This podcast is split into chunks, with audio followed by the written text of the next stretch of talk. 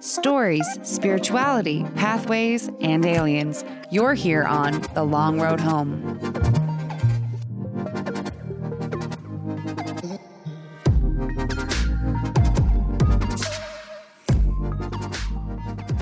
Hello. Hi, everyone. How's it going? Whew. Ah. and exhale. And end scene. God, I'm so tired. Yeah, we're we're beat, you guys. I don't know about you. You know, it's we're we're happy. We're we're definitely feeling good this week or going into this week. Feeling Um, something. It's been a long, long uh, election cycle. We're so glad it's over. Uh, if your candidate lost, it is because you didn't put enough flags on your vehicle. And I think we all need to remember that going into the next election cycle. So gotta buy more flags. buy more flags, add it to your checklist. hmm But yeah, I mean, my eyes are tired. Everything. My whole body hurts. My back has been in legitimate pain for like three days now. Just we've been clenched. I don't know in what's going on. I don't know. Well, we hope you guys survived. Welcome to another episode of The Long Road Home. We're so glad that you're here to join us again today. I did want to say to all of our listeners outside of the U.S., we hope that you had a lovely time going about your day without election chaos, whilst intermittently watching our train wreck from a safe distance, hopefully with popcorn. Yeah, maybe you had some sushi. I would have liked some sushi personally. I'm craving sushi now. Yeah, we gotta Mhm. we gotta get on that Yeah. here in Montana. Uh, before we start, I would like to talk about something that I have been following, and some of you might have been as well. It's the Jetpack Man in LAX. Is he guys- back? He's back. Uh, he's been Again? well. So you know he got he was seen, and then he was seen by a Chinese airline. Right. Now there is purported footage of the man landing in a hangar on LAX. No way. yeah. Uh, But it- they didn't catch him. They didn't catch him. I, I mean, it could just be someone that you know is there now. I don't know, but the footage is debatable. I mean, it could have been doctored. I don't know. Like here, we can Oh, watch really? it really Okay, fast. It's right do it. here. And like, so what you're gonna see is you're gonna see this guy just kind of come in from the top left in towards the hangar. I Can don't. we share this? We'll share this. Yeah, we should definitely share Okay. it. But I'm just letting you know, like it's. I don't know. I don't know what to think of it. Oh shit. I don't know. that looks He's so just hovering silly. in. It looks His weird. little legs dangling. Here's the um, thing, though. I don't know what a man looks like when he's in a jetpack. I mean, that seems about right. Doesn't it? That seems about right. I really don't know. if. It's doctored. It's hard to tell for it's sure. very, very difficult to tell. Um, I have I no don't know. idea. It brings me joy. I really don't know. Yeah, It it's very me- nice it to makes see. me happy. It made my day a little bit brighter. but yeah, so he's been seen again. Uh, we'll we'll be sure to share that video footage with you all on our Instagram, Twitter, and all that shit. But uh, I don't know what to think about the Jetpack Man. I don't know if he's harassing these people at this point. I don't think it's Elon Musk because from what I've heard, uh, from I read somewhere that if it was Elon Musk, he would have told us by now. That's a very good point. He would have made it known that he is flying around LA in a jetpack. That or like, why would he be landing at LAX? I'm sure he'd have some sort of private land to be like messing around with this on. Exactly. I, I, Yeah. I have no idea who Jetpack Man is. We may never know. Yeah, the I would like that to find out, though. around the airport, it's so ballsy. Why is he at the, yeah, why is You he at the airport all the time? I fucking hate the airport. Why are you spending time there? You could be flying that jetpack anywhere in the world Very dangerous. and you're hovering around LAX. yeah, I don't know what he's doing. he just wants to make himself known. Yeah, I guess well, so. yeah, we'll see. We'll see what happens. Yeah. Well, anyway, guys, we have done a full 180 from last week's episode. We were talking about something a little more sinister this week, a little more classic. We were talking about the Hinterkaifeck axe murders. It's been talked about by a lot of people. We're going to give you our take on it. Yeah, True Um, Crime 101. Let's it- do it. Yeah, I mean, it's a classic German murder story. And I've always, it is, Is it it? is. It's classic. It is. From what I Germany. no, from what I've read, the Bavaria, it is a very popular story. And Yeah. people still talk about it today, especially in the area that it happened in. All right. So, shall we dive in? Yeah, let's go ahead and get going. Okay. Speaking of the area, Kaifeck is located in the German state of Bavaria. Bavaria is the largest German state, containing within it one fifth of all German land. Yeah, it's in sort of the southeastern corner of the country. It is also the second most populous state, with Munich, Nuremberg, and Augsburg being contained within its borders. There are plenty of tiny rural areas outside the city walls, and it's in one of these small, lonely communities that this story takes place. Kaifeck was a small settlement to the north of Waidhofen, around 50 miles north of Munich, Bavaria, Germany. A mile or so to the northeast of Kaifeck was the village of Grobern. Between them lay the Witch's Wood, and at the northwest corner of the Witch's Wood stood an isolated farm. Witch's Wood, huh? The We're just- witch's wood. We're just gonna, you know, call it something creepy and just skip on with the story. Yeah, that's I don't know. Not They- a criticism of me. It's a criticism of all of the articles that we've read that had no more details on why it's called the Witch's Wood. yeah, information on this is scant. And it's like on a lot of websites, but it's a lot of the same stuff. There's not a lot of detail into a lot of the different accounts and shit. Well, there's definitely a story there, but I don't know. If you're living in Germany and listening and you know why it's called the Witch's Wood, let it's full of witches. I mean, it's I'm sure. Europe sure, is full of magic. But I want to know who, what, when, where, why. Well, we okay, we know where, but you know what I mean. Colloquially, it was called Behind Kaifeck or Hinter Kaifeck in German. Today, Waidhofen is home to approximately 2,165 people, so you can imagine how small and rural this area was in 1922. yes. I feel like you're saying all these German names without screaming them, and that's not right. you have to say, Hinters Kaifeck, Grobern, Waidhofen, the Witch's Wood. That's French. No, that was That was that was not it. that, was, not, the right accent. God damn it! I'm going to get my accents down one day. You'll get there. We're only 12 episodes in. I got a lot of time to learn, and you have a lot of pain to sit through while you listen to me learn. Okay, so we're at Hinterkaifeck, the farm located on the corner of the Witch's Wood. Um, let's go. Yeah, it was in a strange place. Very lonely, I think, out there. And the year is 1922. The farm itself was inherited by Cadzelia Gruber when her first husband died in 1885. This inheritance may have been what attracted Andreas Gruber to the lady nine years his senior. Or maybe she had a rockin' bod. We don't know. Maybe he wasn't in think for the money. Did anyone have a rockin' bod in the early 1800s? Somebody did. Maybe it was Cadzelia. Of three daughters born to the couple, Victoria, who was 35, was the only one to reach adulthood. Oh, oof. The farmhands. they probably all got kicked by horses. That's why they had so many, because they were like, we gotta at least have one. Yeah. Andreas's relationship with Victoria is a point of contention in this story. In 1915, the two were charged for being involved in an incestuous relationship, which led to both serving time in jail.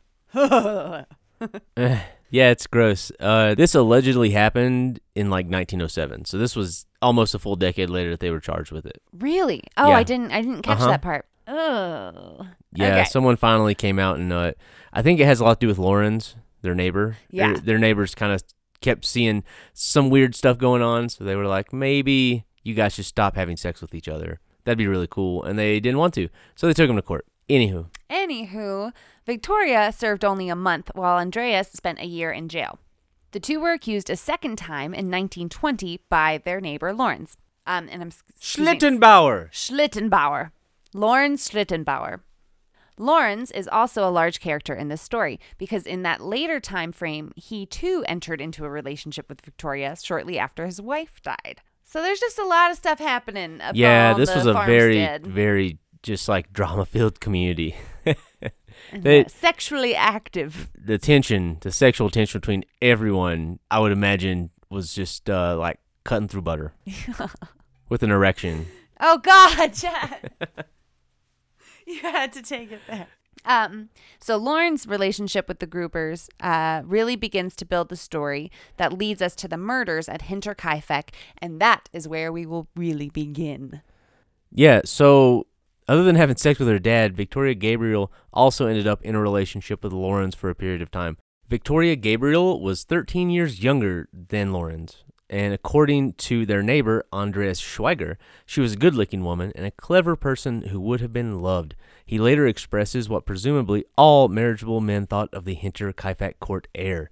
Other neighbors describe her as a woman who was very hardworking and could tackle the farm. As a court heir, she was also wealthy, so she would have been the ideal wife for a farm owner.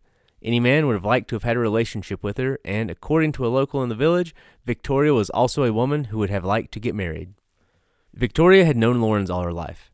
He was a local guide, and I have absolutely no idea what guide means. I tried to find more information out about the guy. This was the closest thing to a description of his job that I could get. He was a guide. I like to think I hear that word, and because of all of the period dramas that I like to secretly watch, and I guess I now just shared it with you all that I do that.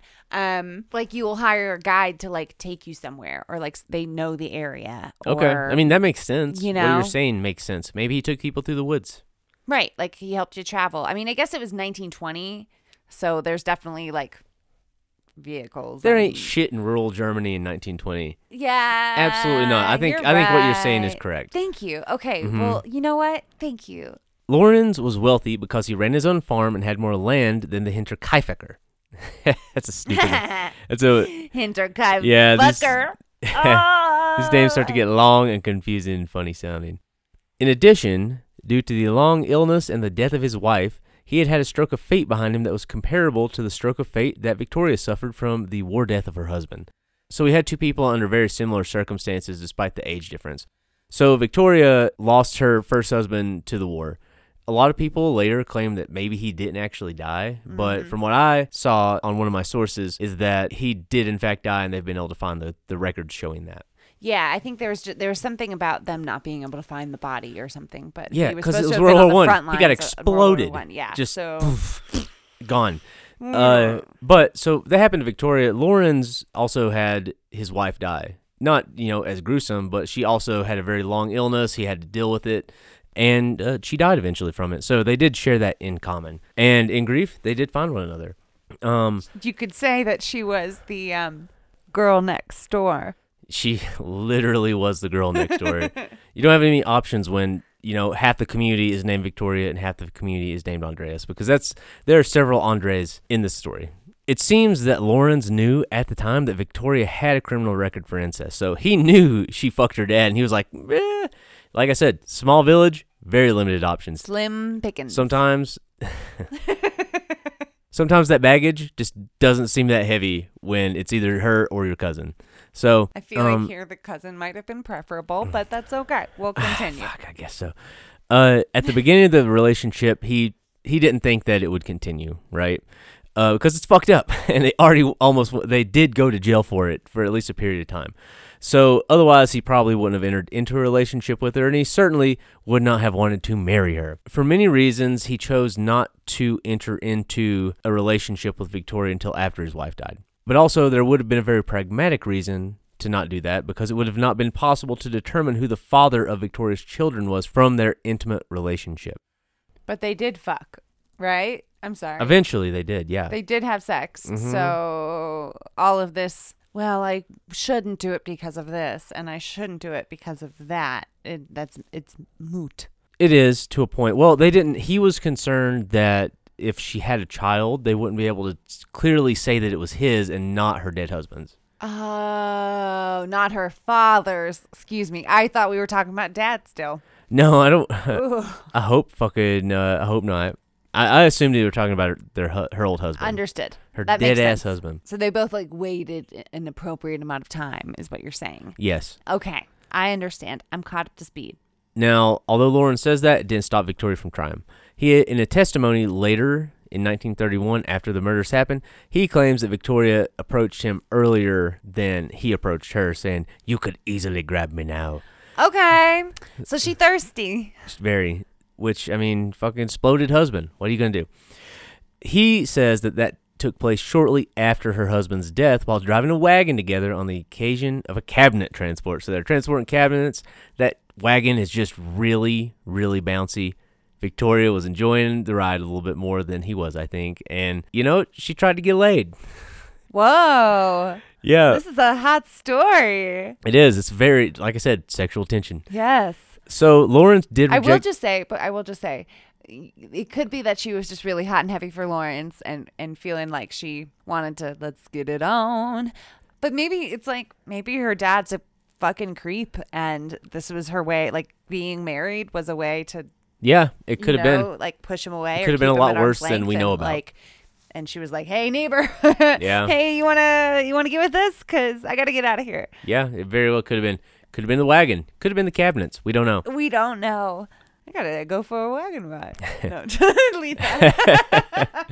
Uh, Lawrence did reject her offer at the time because he was still married, but it must have had special meaning to him because he remembered this incident 16 years later when Victoria had actually been dead for nine.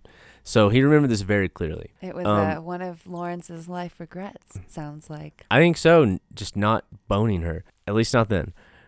Initially, they both seemed to have planned a future together, including marriage and children.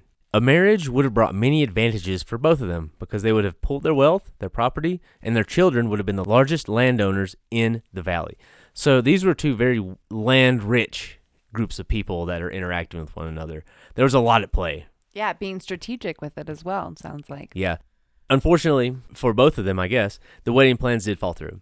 Lawrence cites the reason is that Andres Gruber prevented the wedding, although Victoria claims she was not aware of anything that he said to have stopped the wedding from taking place. Yeah, I bet not. But He's- yeah, he's fucking He's a creepo. creepo. Yeah, he's, He's a fucking skeevy old gross man. Although there's no proof that he did that, there is reason to believe that even though there was a lot to benefit from the two families getting married, there was also a lot of reason that people didn't want them to get married that were older people in both of the families. They're like, it's a coup.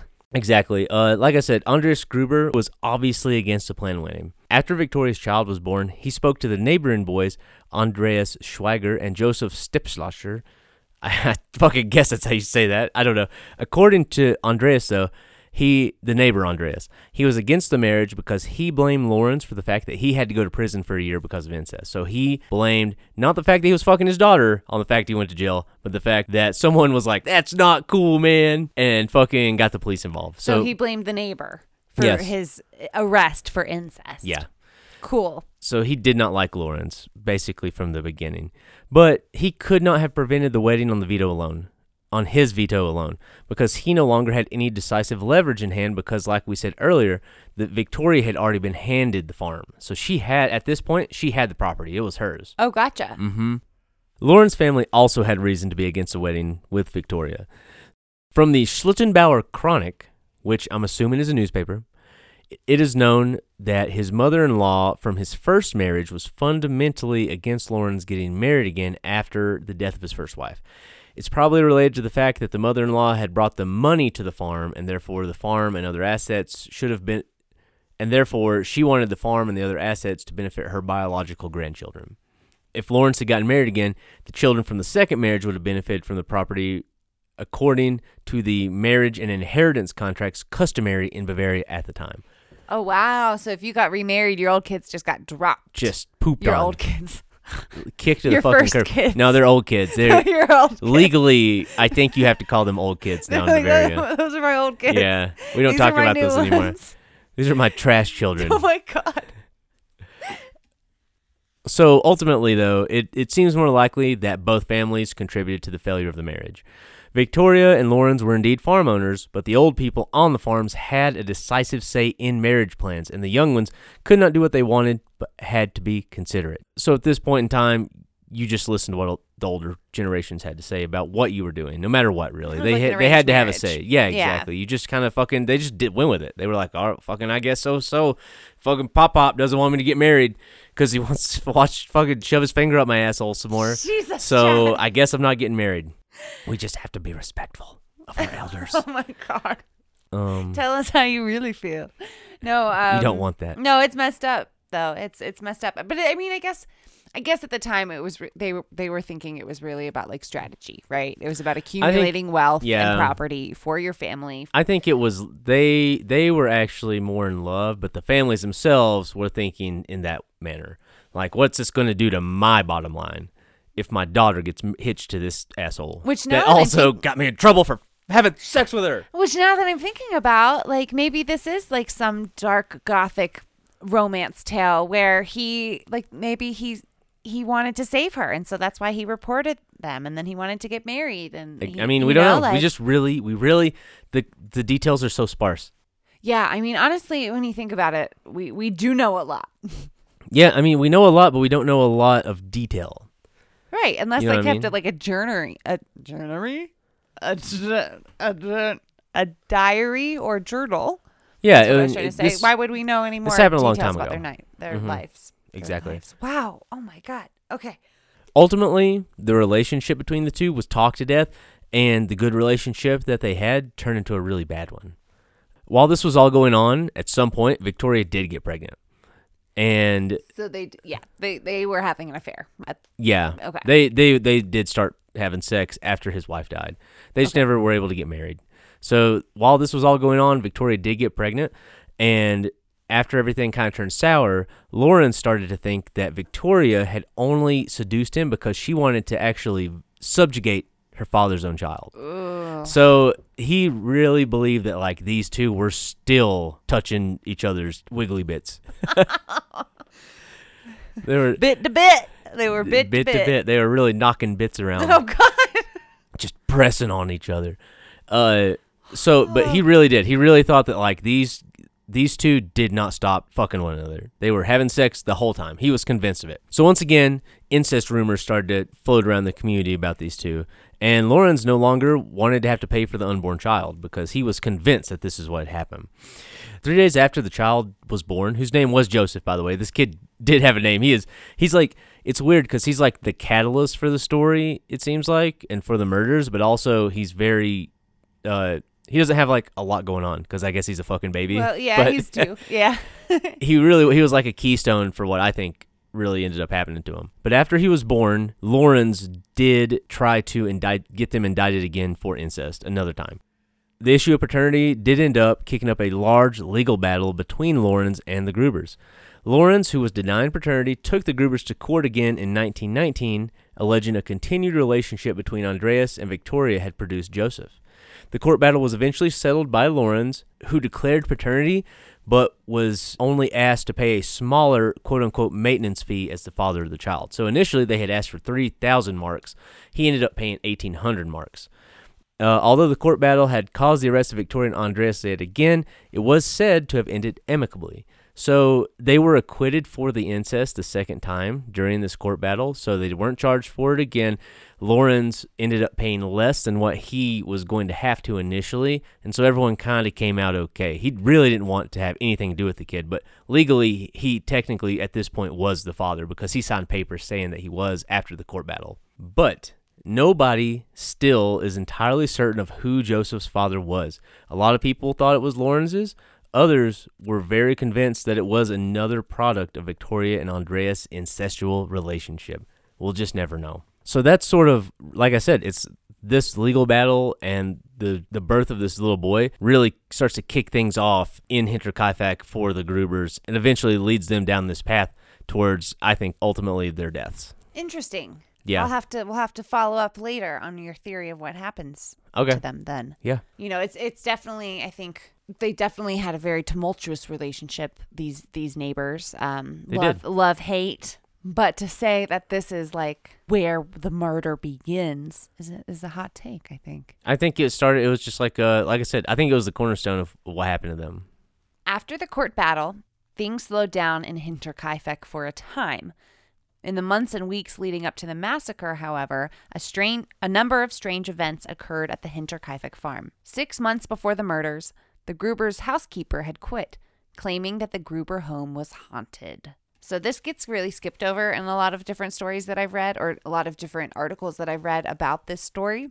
But when you think about what happened to them, that's I don't really know. It's interesting. very that is very eerie. so A lot of people seem to think that they had some weird stuff going on on their at their property. Mm, interesting. Mm-hmm. Um, I was thinking about like all of those creepy pastas that I read about people living in the walls or crawl spaces of people's homes. Like, That shit definitely happened all the time back then. I think. I'm sure it did. Um, so that's kind of that's I don't know. That's kind of where what my where my brain went when I saw that. But it also could have just been haunted. I don't know. yeah. Neighbors told the police the family's patriarch had reported several strange incidents, including unexplained footprints in the snow leading toward the farm, but with none leading away from the property, and strange footprints in the attic as well. Yeah. So once again, someone I don't know, that's that to me is the creepiest part of the whole story. 100%. I don't know what I would do. Now- I'd fucking tear the house down. Now, like where I've heard this story um, covered before, and I read a lot of different um, versions. Not, I don't want to say versions of the story, but I read a lot of documents and articles about th- this. I feel like I've heard more coverage of the, the footprints, but I couldn't find it. Yeah. I mean, it was definitely a highlight of the story. It's very weird. Right. I mean, but like, do you rem- do you remember any of the details about the footprints? Do you have any more info on them? Absolutely not. no. Okay. Oh wait, sorry. I just uh, Just found it. Uh, so Gruber told a neighbor that days before the attack, he had actually found those footprints in the snow, and they were leading towards his home, and they ended at the door to his machine room. the The lock on that door was broken, and there was not another set of footprints leaving the farm. To the machine room, though? Yeah, at the machine room, and but they said they looked, they investigated, and nothing was there. Okay. Very fucking creepy. Very creepy, but Uh-huh. also interesting. And we'll circle back to why later. And also, if that fucking wasn't weird enough, one of the kids claims to have seen a man standing in the tree line days earlier watching the house. Ooh, no. Yeah. Oh, that one sent shivers down my spine, just like Something about a strange shadow in the something like- woods yeah. looking at you. through the trees. Don't like it. Ooh. Don't want it. No thanks. Andreas also told his neighbors that his keys had gone missing and he'd found a strange newspaper in the house. Yeah, like what the fuck? Can you find any more information on the newspaper? Because I can't. I haven't seen anything about that, but it all I mean, it all does point to someone might very well have just been chilling in that house with them. It reminds me of like that uh, movie The Strangers. This is one of my biggest fears is like a home invasion and I don't know someone's in my house. Yeah. Check your crawl spaces, people. Yeah, look under your fucking beds. Look Oh, God. get okay. uh side story to what we're talking about. My grandma or my great grandma, excuse me, and her husband were going to bed one night and they did just that. They looked under their bed and there was a fucking dude under their bed. No fucking way. Yeah. I think about that every goddamn night. Oh, my God. No. Every single night. What did they do? Uh they fucking I can't re- I don't even know if they had a, like a gun at the time. Uh it was North Carolina so probably, but they just kicked him out of the house. They're like, "Why are you here? Get out." And he I guess he just left. I've heard a lot of those weird stories from back in the mountains where I'm from. It's just about people just like they come in they, and no one really does anything about it. They're just like, "Get out. Get." And the guy's like, "Okay. Okay. Okay." It's like You a got me. cartoon. Very weird. Well, I can't find anything else about the newspaper. All that all else that I could find was that he did not buy it. It was a newspaper. It was a strange newspaper, and he it was one that he did not purchase himself. So Yeah. he declined to borrow a revolver from none other than Lawrence. Yeah, Lawrence Who- offered him a pistol because he was getting paranoid, and he said, "I don't need it." So, knowing all of this, knowing that there's these strange events that have happened, the neighbors weren't particularly concerned when Victoria's seven year old daughter, also named Catzelia, There are three names in this town. That's all there are. Yep. No. So there's the little Catzelia um, missed school on April 1st. For all anyone can tell, things seemed to be operating normally at the Gruber family farm. The animals appeared to be fed, and there was smoke coming from the chimney. So when the entire family skipped church that Sunday, even though they were regular attendees, no one blinked an eye. However, when Concelia didn't show up for school on Monday, and the mailman noticed no one had picked up the letters he delivered over the weekend, the Gruber's neighbors began to worry about the six people who lived at the Hinterkaifeck farm. We should note um, something interesting that happened on April 3rd. A mechanic named Albert Hoffman spent five hours at the Gruber farm repairing a feed machine and left without seeing any member of the household. He's not getting paid to talk. He's there to fix the machine. He did his job. I just think that's really interesting, though, when we're thinking about the fact that the machinery, wherever that had been stored, was broken into in the months leading up to this Uh, event. So you think that the mechanic had something to do with it? Mm, I don't know. We'll get to some theories later, but All right. it's pretty sus, if you ask me. Sus. So- Sus, kids. We, we said it. We said it. We're hip. You're welcome. It was later that day, three neighbors visited the Gruber farm to see if something was amiss. They found the barn doors locked and broke in to discover the bludgeoned corpses of four Grubers. A boy was immediately dispatched on his bicycle to the nearby village of Wengen, where he alerted the mayor. Police summoned from Munich reached the farm to find dozens of curiosity seekers milling around the property, contaminating the crime scene and even making snacks in the kitchen. so This okay. This is like true crime was always a big thing. it was. People want to act like people that li- like listen to it and learn about it now are fucking weird, but people love this shit. You don't do fucking anything your whole fucking life. All you do is grow wheat and potatoes. And if you're a kid, you go to school and you just get beat. I'm assuming someone's you fucking their your neighbor's head's gone and they're just laying a pile of hay. You're damn right. the whole town's there to see it because they are all just miserable, and they're like, someone, Something happened. someone is more miserable than I am. I have to go see it. Oh God. This is like very common. Yeah. People would set up carts and stuff around murders and sell merchandise. Well, it sure didn't help the Grubers. No, it's not. You know, it uh, never does. It never, At least never helps. keep your distance. Don't be helping yourself to the food in the kitchen, y'all. Come on. They just don't know any better. no one knows. There's no etiquette or procedure to investigate a murder at this point. I think you could probably do that at any murder in the 20s. You could just walk in and cook over the dead body. yeah, I mean, I guess so. Tell me if I'm wrong. Debate me. You can reach us at, at Gmail at thelrhshow LRH show at gmail.com. I'm. You know, after four years of election and politics, uh, I'm ready to keep arguing. I'm really ready. So just send me something. You He's know, well trained. He's I'm ready here. to go. I'm ready. I'm veteran. So the police came from Munich and they began to conduct an investigation. The investigation offered a time frame of the deaths and how they were murdered, but little else.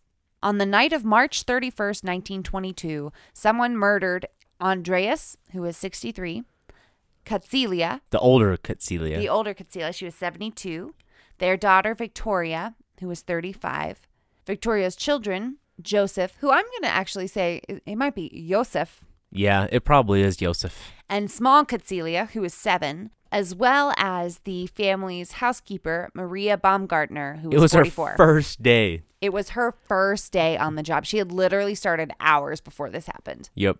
Talk about bad luck. God, awful luck. I was going to say don't buy a lottery ticket, but you can't. She's not buying anything. Oh. A doctor performed autopsies on the six victims and determined they had probably been killed with a mattock or like an ice pick. Uh, like a pickaxe. A pickaxe. Yeah, that's yeah, better way to say it's it. got like a hoe on one end or a flat, you know, piece of metal, and then the blade on the other. Right. The maid, Maria, was murdered in her bedroom, while Josef was killed in his crib. I'm not going to jokingly say his name while I'm talking about his. Okay. Josef was in his crib, dead, murdered. Okay.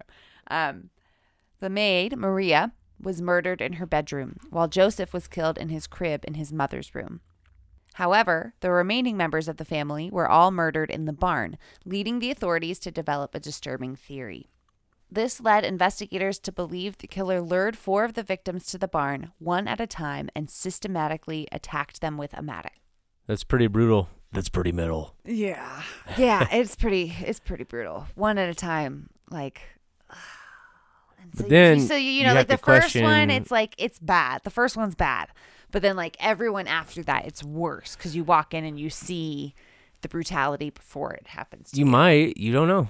Uh, yeah, like I okay. guess it could be dark. It uh, it's is definitely very, very dark. You're right. It's definitely dark. But at this point, like, are they going out there because they've heard someone's voice, or is there just enough farm animals making a scene that people are getting up one at a time to go check and see what's going on? Like the know. husband was like, "I'll go check" because that's what his job was, and he doesn't come back. So the wife goes out there, and then all of a sudden the daughter. seven-year-old? I exactly. That's what I'm saying. Some she, that leads me to, call believe her that there. I don't. Yeah, exactly. That leads me to believe someone they knew Oh, or because okay, I don't remember. I, it's uh, this is very this fucking creepy ass people around this town. The I read somewhere I can't remember where in one of my articles that the maid actually spoke to someone through her window several times in the night. The old maid. oh, the one Yeah. that quit. Yeah, the old maid had a, had a conversations with a stranger that she did not know through the the window of her room. It's casual. Yeah, just a Uh, Hello. What? Hello, Maria. Like, why are you talking? Why the fuck are you talking to this stranger out in the? That's. Mm, he must have said again- something she didn't like because she left. She hightailed it out of there eventually. We'll talk about that a little bit more later. Okay, so here's the theory on the order of the events then. After murdering the elderly couple, their daughter, and their granddaughter, the perpetrator stacked the family's bloody corpses on top of each other and covered them with hay. If that's not disturbing enough, the next part's pretty, pretty. Sp- Definitely. Pretty rough. The yeah, the So- most wicked part of the story. yeah, if you're if you're squeamish, you might want to fast forward like 30 seconds. Investigators discovered young Cecilia had clumps of hair in her hands and bald patches all over her head, causing them to conclude she had ripped out her own hair.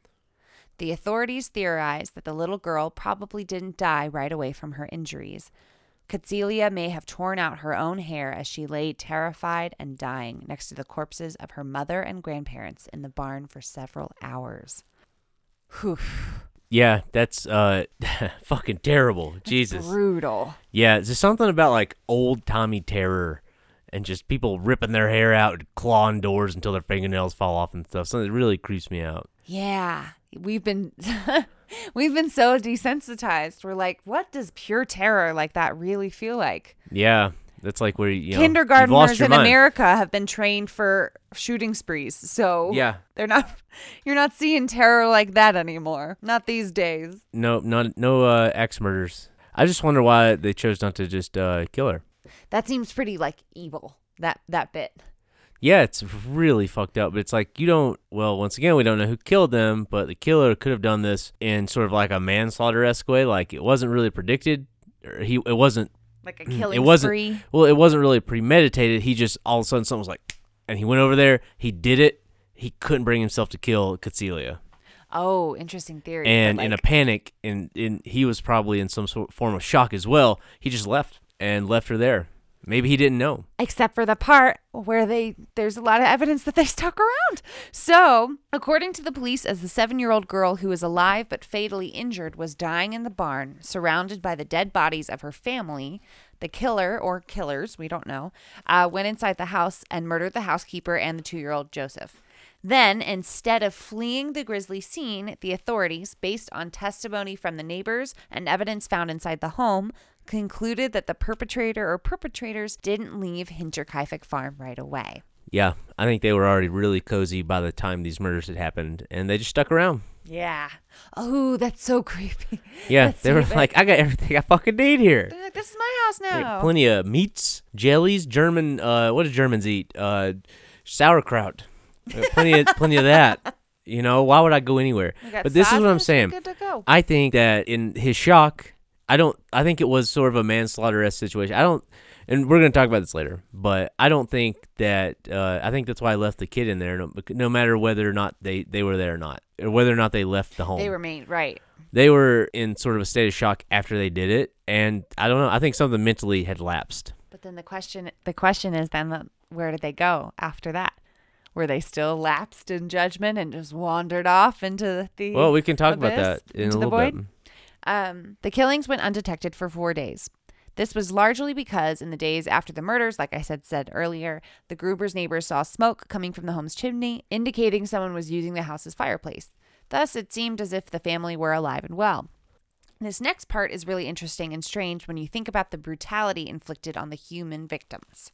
In addition to smoke coming from the chimney, um, the farm animals and the livestock were fed, and someone even went to the trouble of milking the cows, which I just thought that part was interesting. Like, Yeah, it's maybe he was going to drink a milk, but like, you're taking great care of these animals. They're well fed. The cows have been milked. Um, their bellies are full. Leads Um, me to believe that whoever did this had experience with animals. I think they wanted to take care of them. They were like, "Oh fuck, man! Like now I gotta take care of these people's animals. I'm not gonna just let them die out here." I really think strange. so. Police also discovered someone had recently eaten food in the family's house, causing them to conclude the killer had not only lived in the house after murdering six people, but had also performed daily tasks like preparing meals and maintaining the farm. Which, yeah, it's kind of. But they could redundant, also have just been trying to put up a facade and just like, look, everything's totally fine over here. You don't need to come over here and check in the barn. But Everything's you fine in milk the barn. cows. Like I feel like you could probably get away with that for at least a couple of days without anybody noticing from the neighbor. I don't know. like, Once, without any- like- without the neighbors noticing. If the cows need milk, they're gonna make noise. Eventually, someone will go, "Those cows need milk,"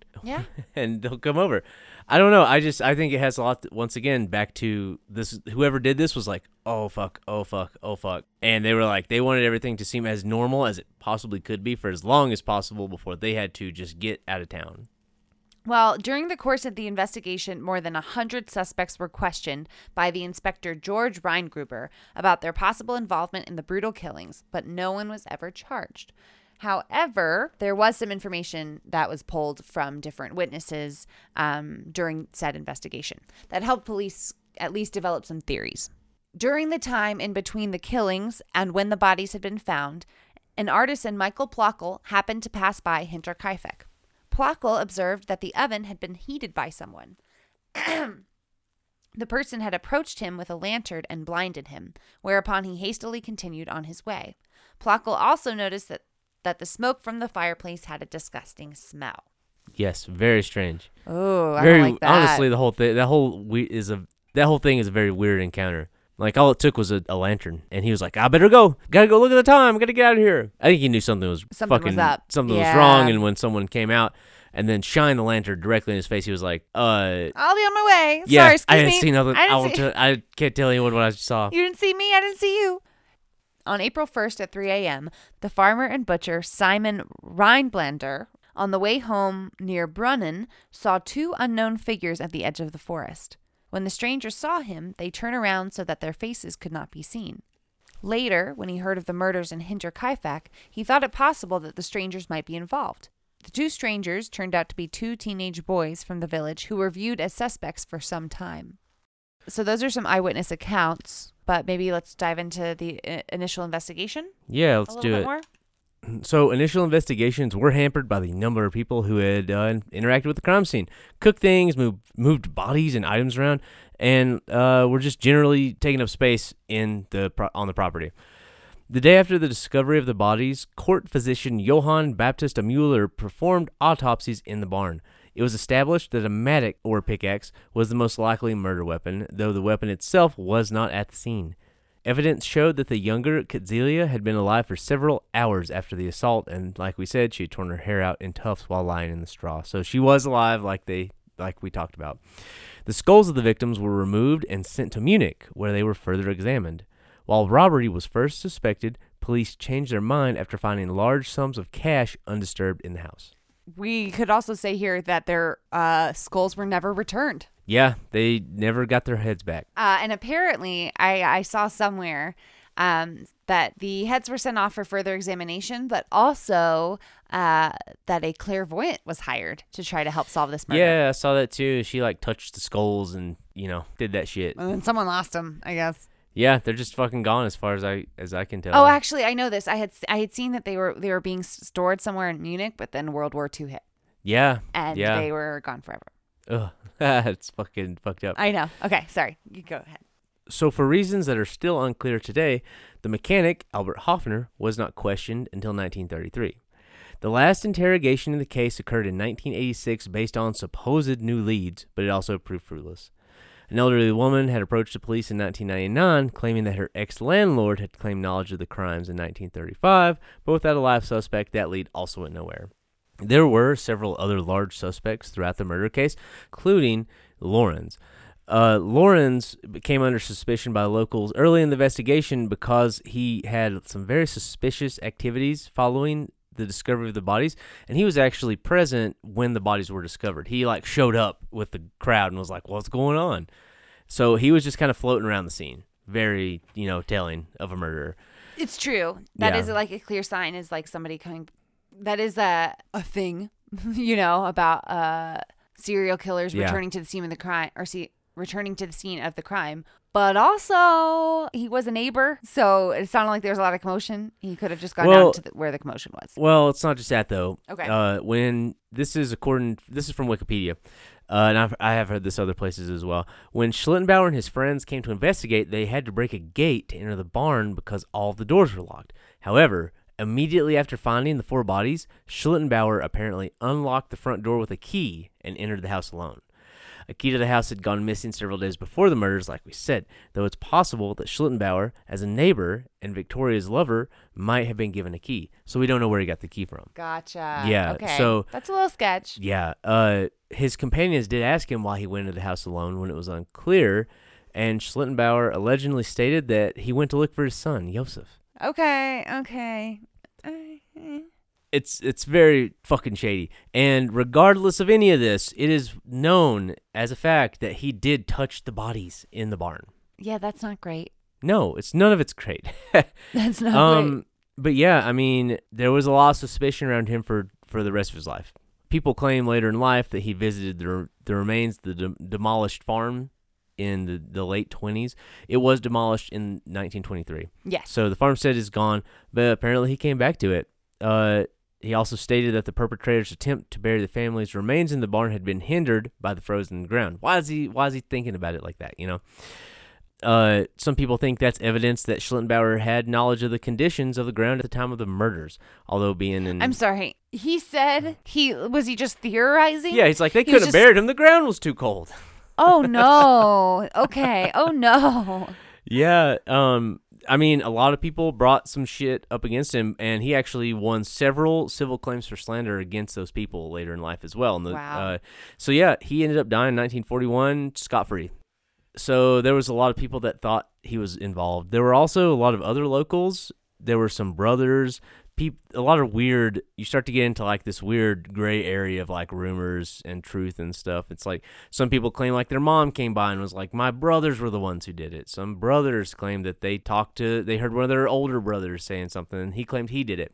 Another really weird theory is that Victoria's old husband is the one that did it, the one who allegedly, uh, quote unquote, died, and that he came back and seen everything that was happening in a rage, murdered the entire family. But I mean, that's fucking that even. I mean, that's obviously a stretch, Yeah. at least to me Definitely. so yeah, there were a a ton of people that were like very thoroughly investigated. You know, all these rumors did get the attention of the Munich Police Department, and they worked as well as you could in what 1920 to try and gather evidence. But it was like the crime scene was just too contaminated. There really weren't any witnesses. It was a very tough situation for them in general. We do have one last theory that involves political extremists of the right or left whose violence racked Germany from 1921 to 1933 when Hitler seized power and suppressed all opposition. Nazis and communists fought for 12 years in bloody guerrilla warfare, street fighting, and assassination. So, what does that have to do with the Grubers? There's no real evidence that links Andreas Gruber to any to either side of this political spectrum, but a lot of people speculate that his isolated farm might have been an ideal hideout or meeting place for a militant group, which could have sparked retaliation later. These murders were known as Fem murders, or in German, Fememorde, which were a series of politically motivated murders in this time period in Germany by the far right against political opponents deemed treasonous. So there is a chance that something like that was going on. It was a very hectic time for Germany. Something could have happened on his farm that got him killed. Like vigilante justice or Yeah, mil- mil- militant militia yeah. justice. I don't Could have been. Okay. Personally, I think Joseph was the cornerstone in, in this story, and I think that it was Lorenz that did the killing. I think he had some sort of a mental lapse and realized after killing one person in the barn, oh shit, what am I going to do now? And so, very slowly, he convinced everyone to come out. If he didn't do it like that, I think he was just in a rage and was like, I can't, I hate this child. I This child is a product of incest. There, I'm having to pay for it for no reason.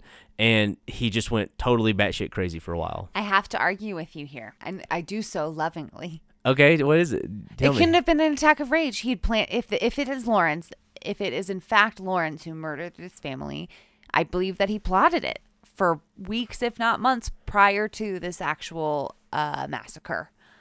Think about the footprints and the missing key and the barn being broken into and the the housekeeper talking to somebody and the footsteps in the attic. Like he was, um, what's the word? Premeditated? No, no, no, no, no. What's the word for when you when a burglar is like, oh, he was casing the joint? Oh, yeah, no. So, but you also think Lorenz did it? No, I No. think the mechanic did you it. really? I do. Well, I don't know. I don't necessarily look. I actually wrote.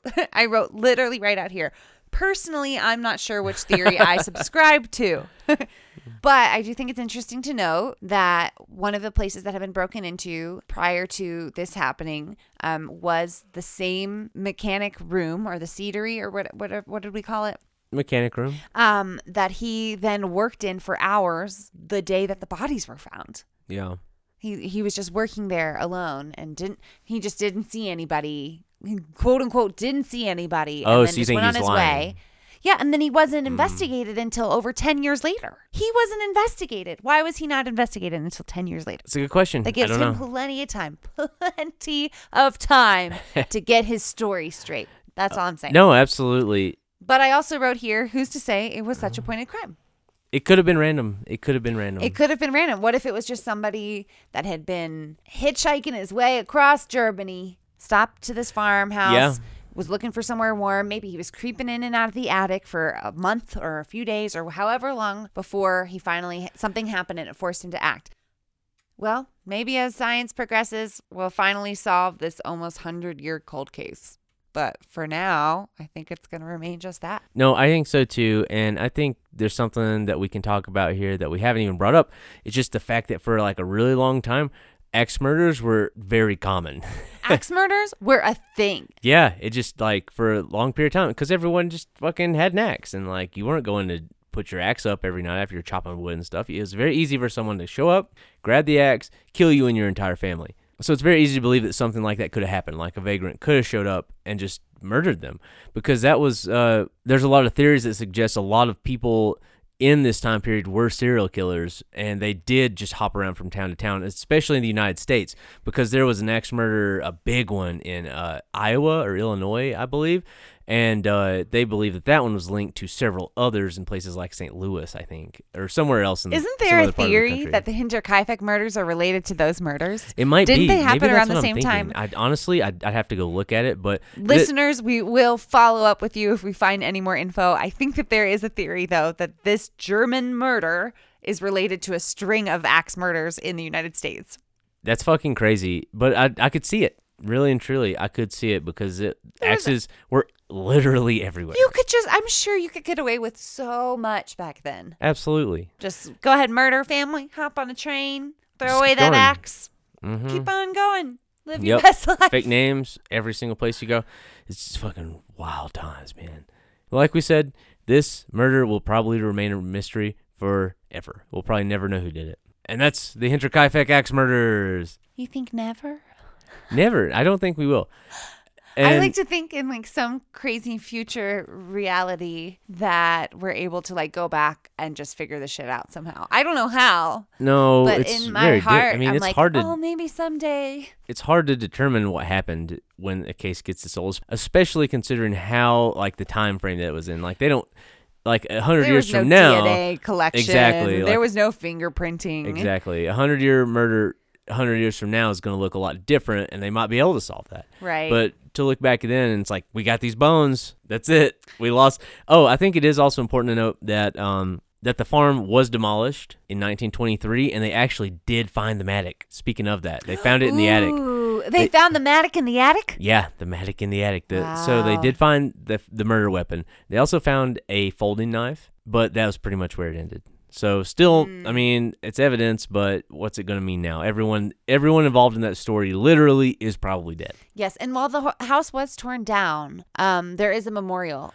There is For a the- for the creepy little memorial in a creepy little village in Germany, which is beautiful, and I'm sure it's a great town.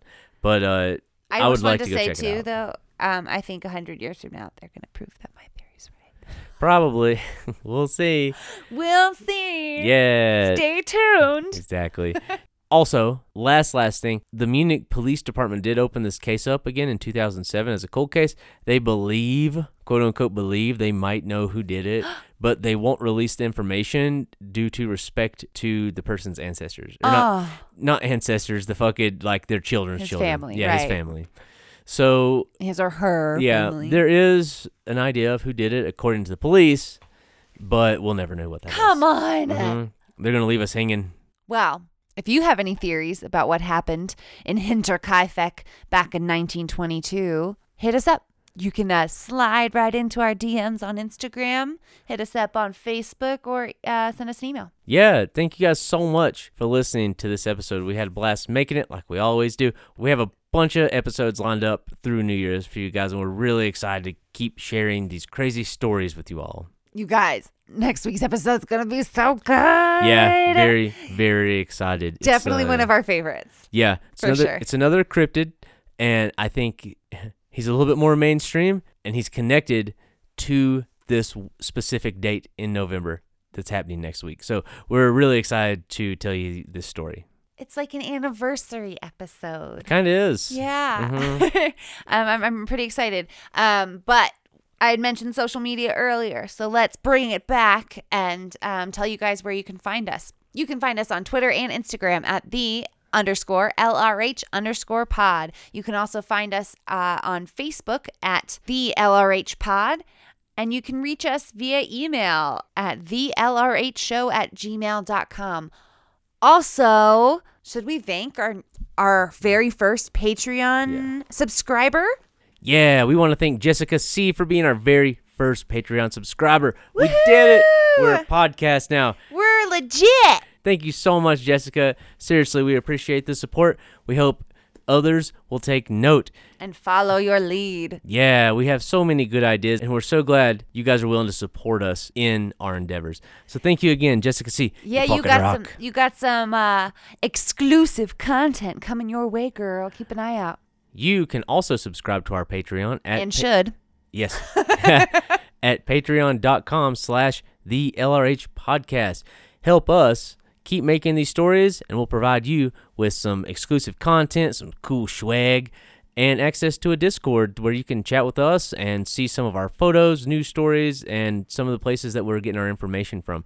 So, Thank you guys so much for listening. Like we said, if you're listening on Apple, give us a rating and review. That will help us get onto the new podcast page, and it would mean the world to us. Your review will help us get into the ears of people all over the world, and that's really what we're trying to do here. Beat the algorithm. Let's yes, it's what we're always trying together. to do. Like I said, guys, look out for next next week's episode.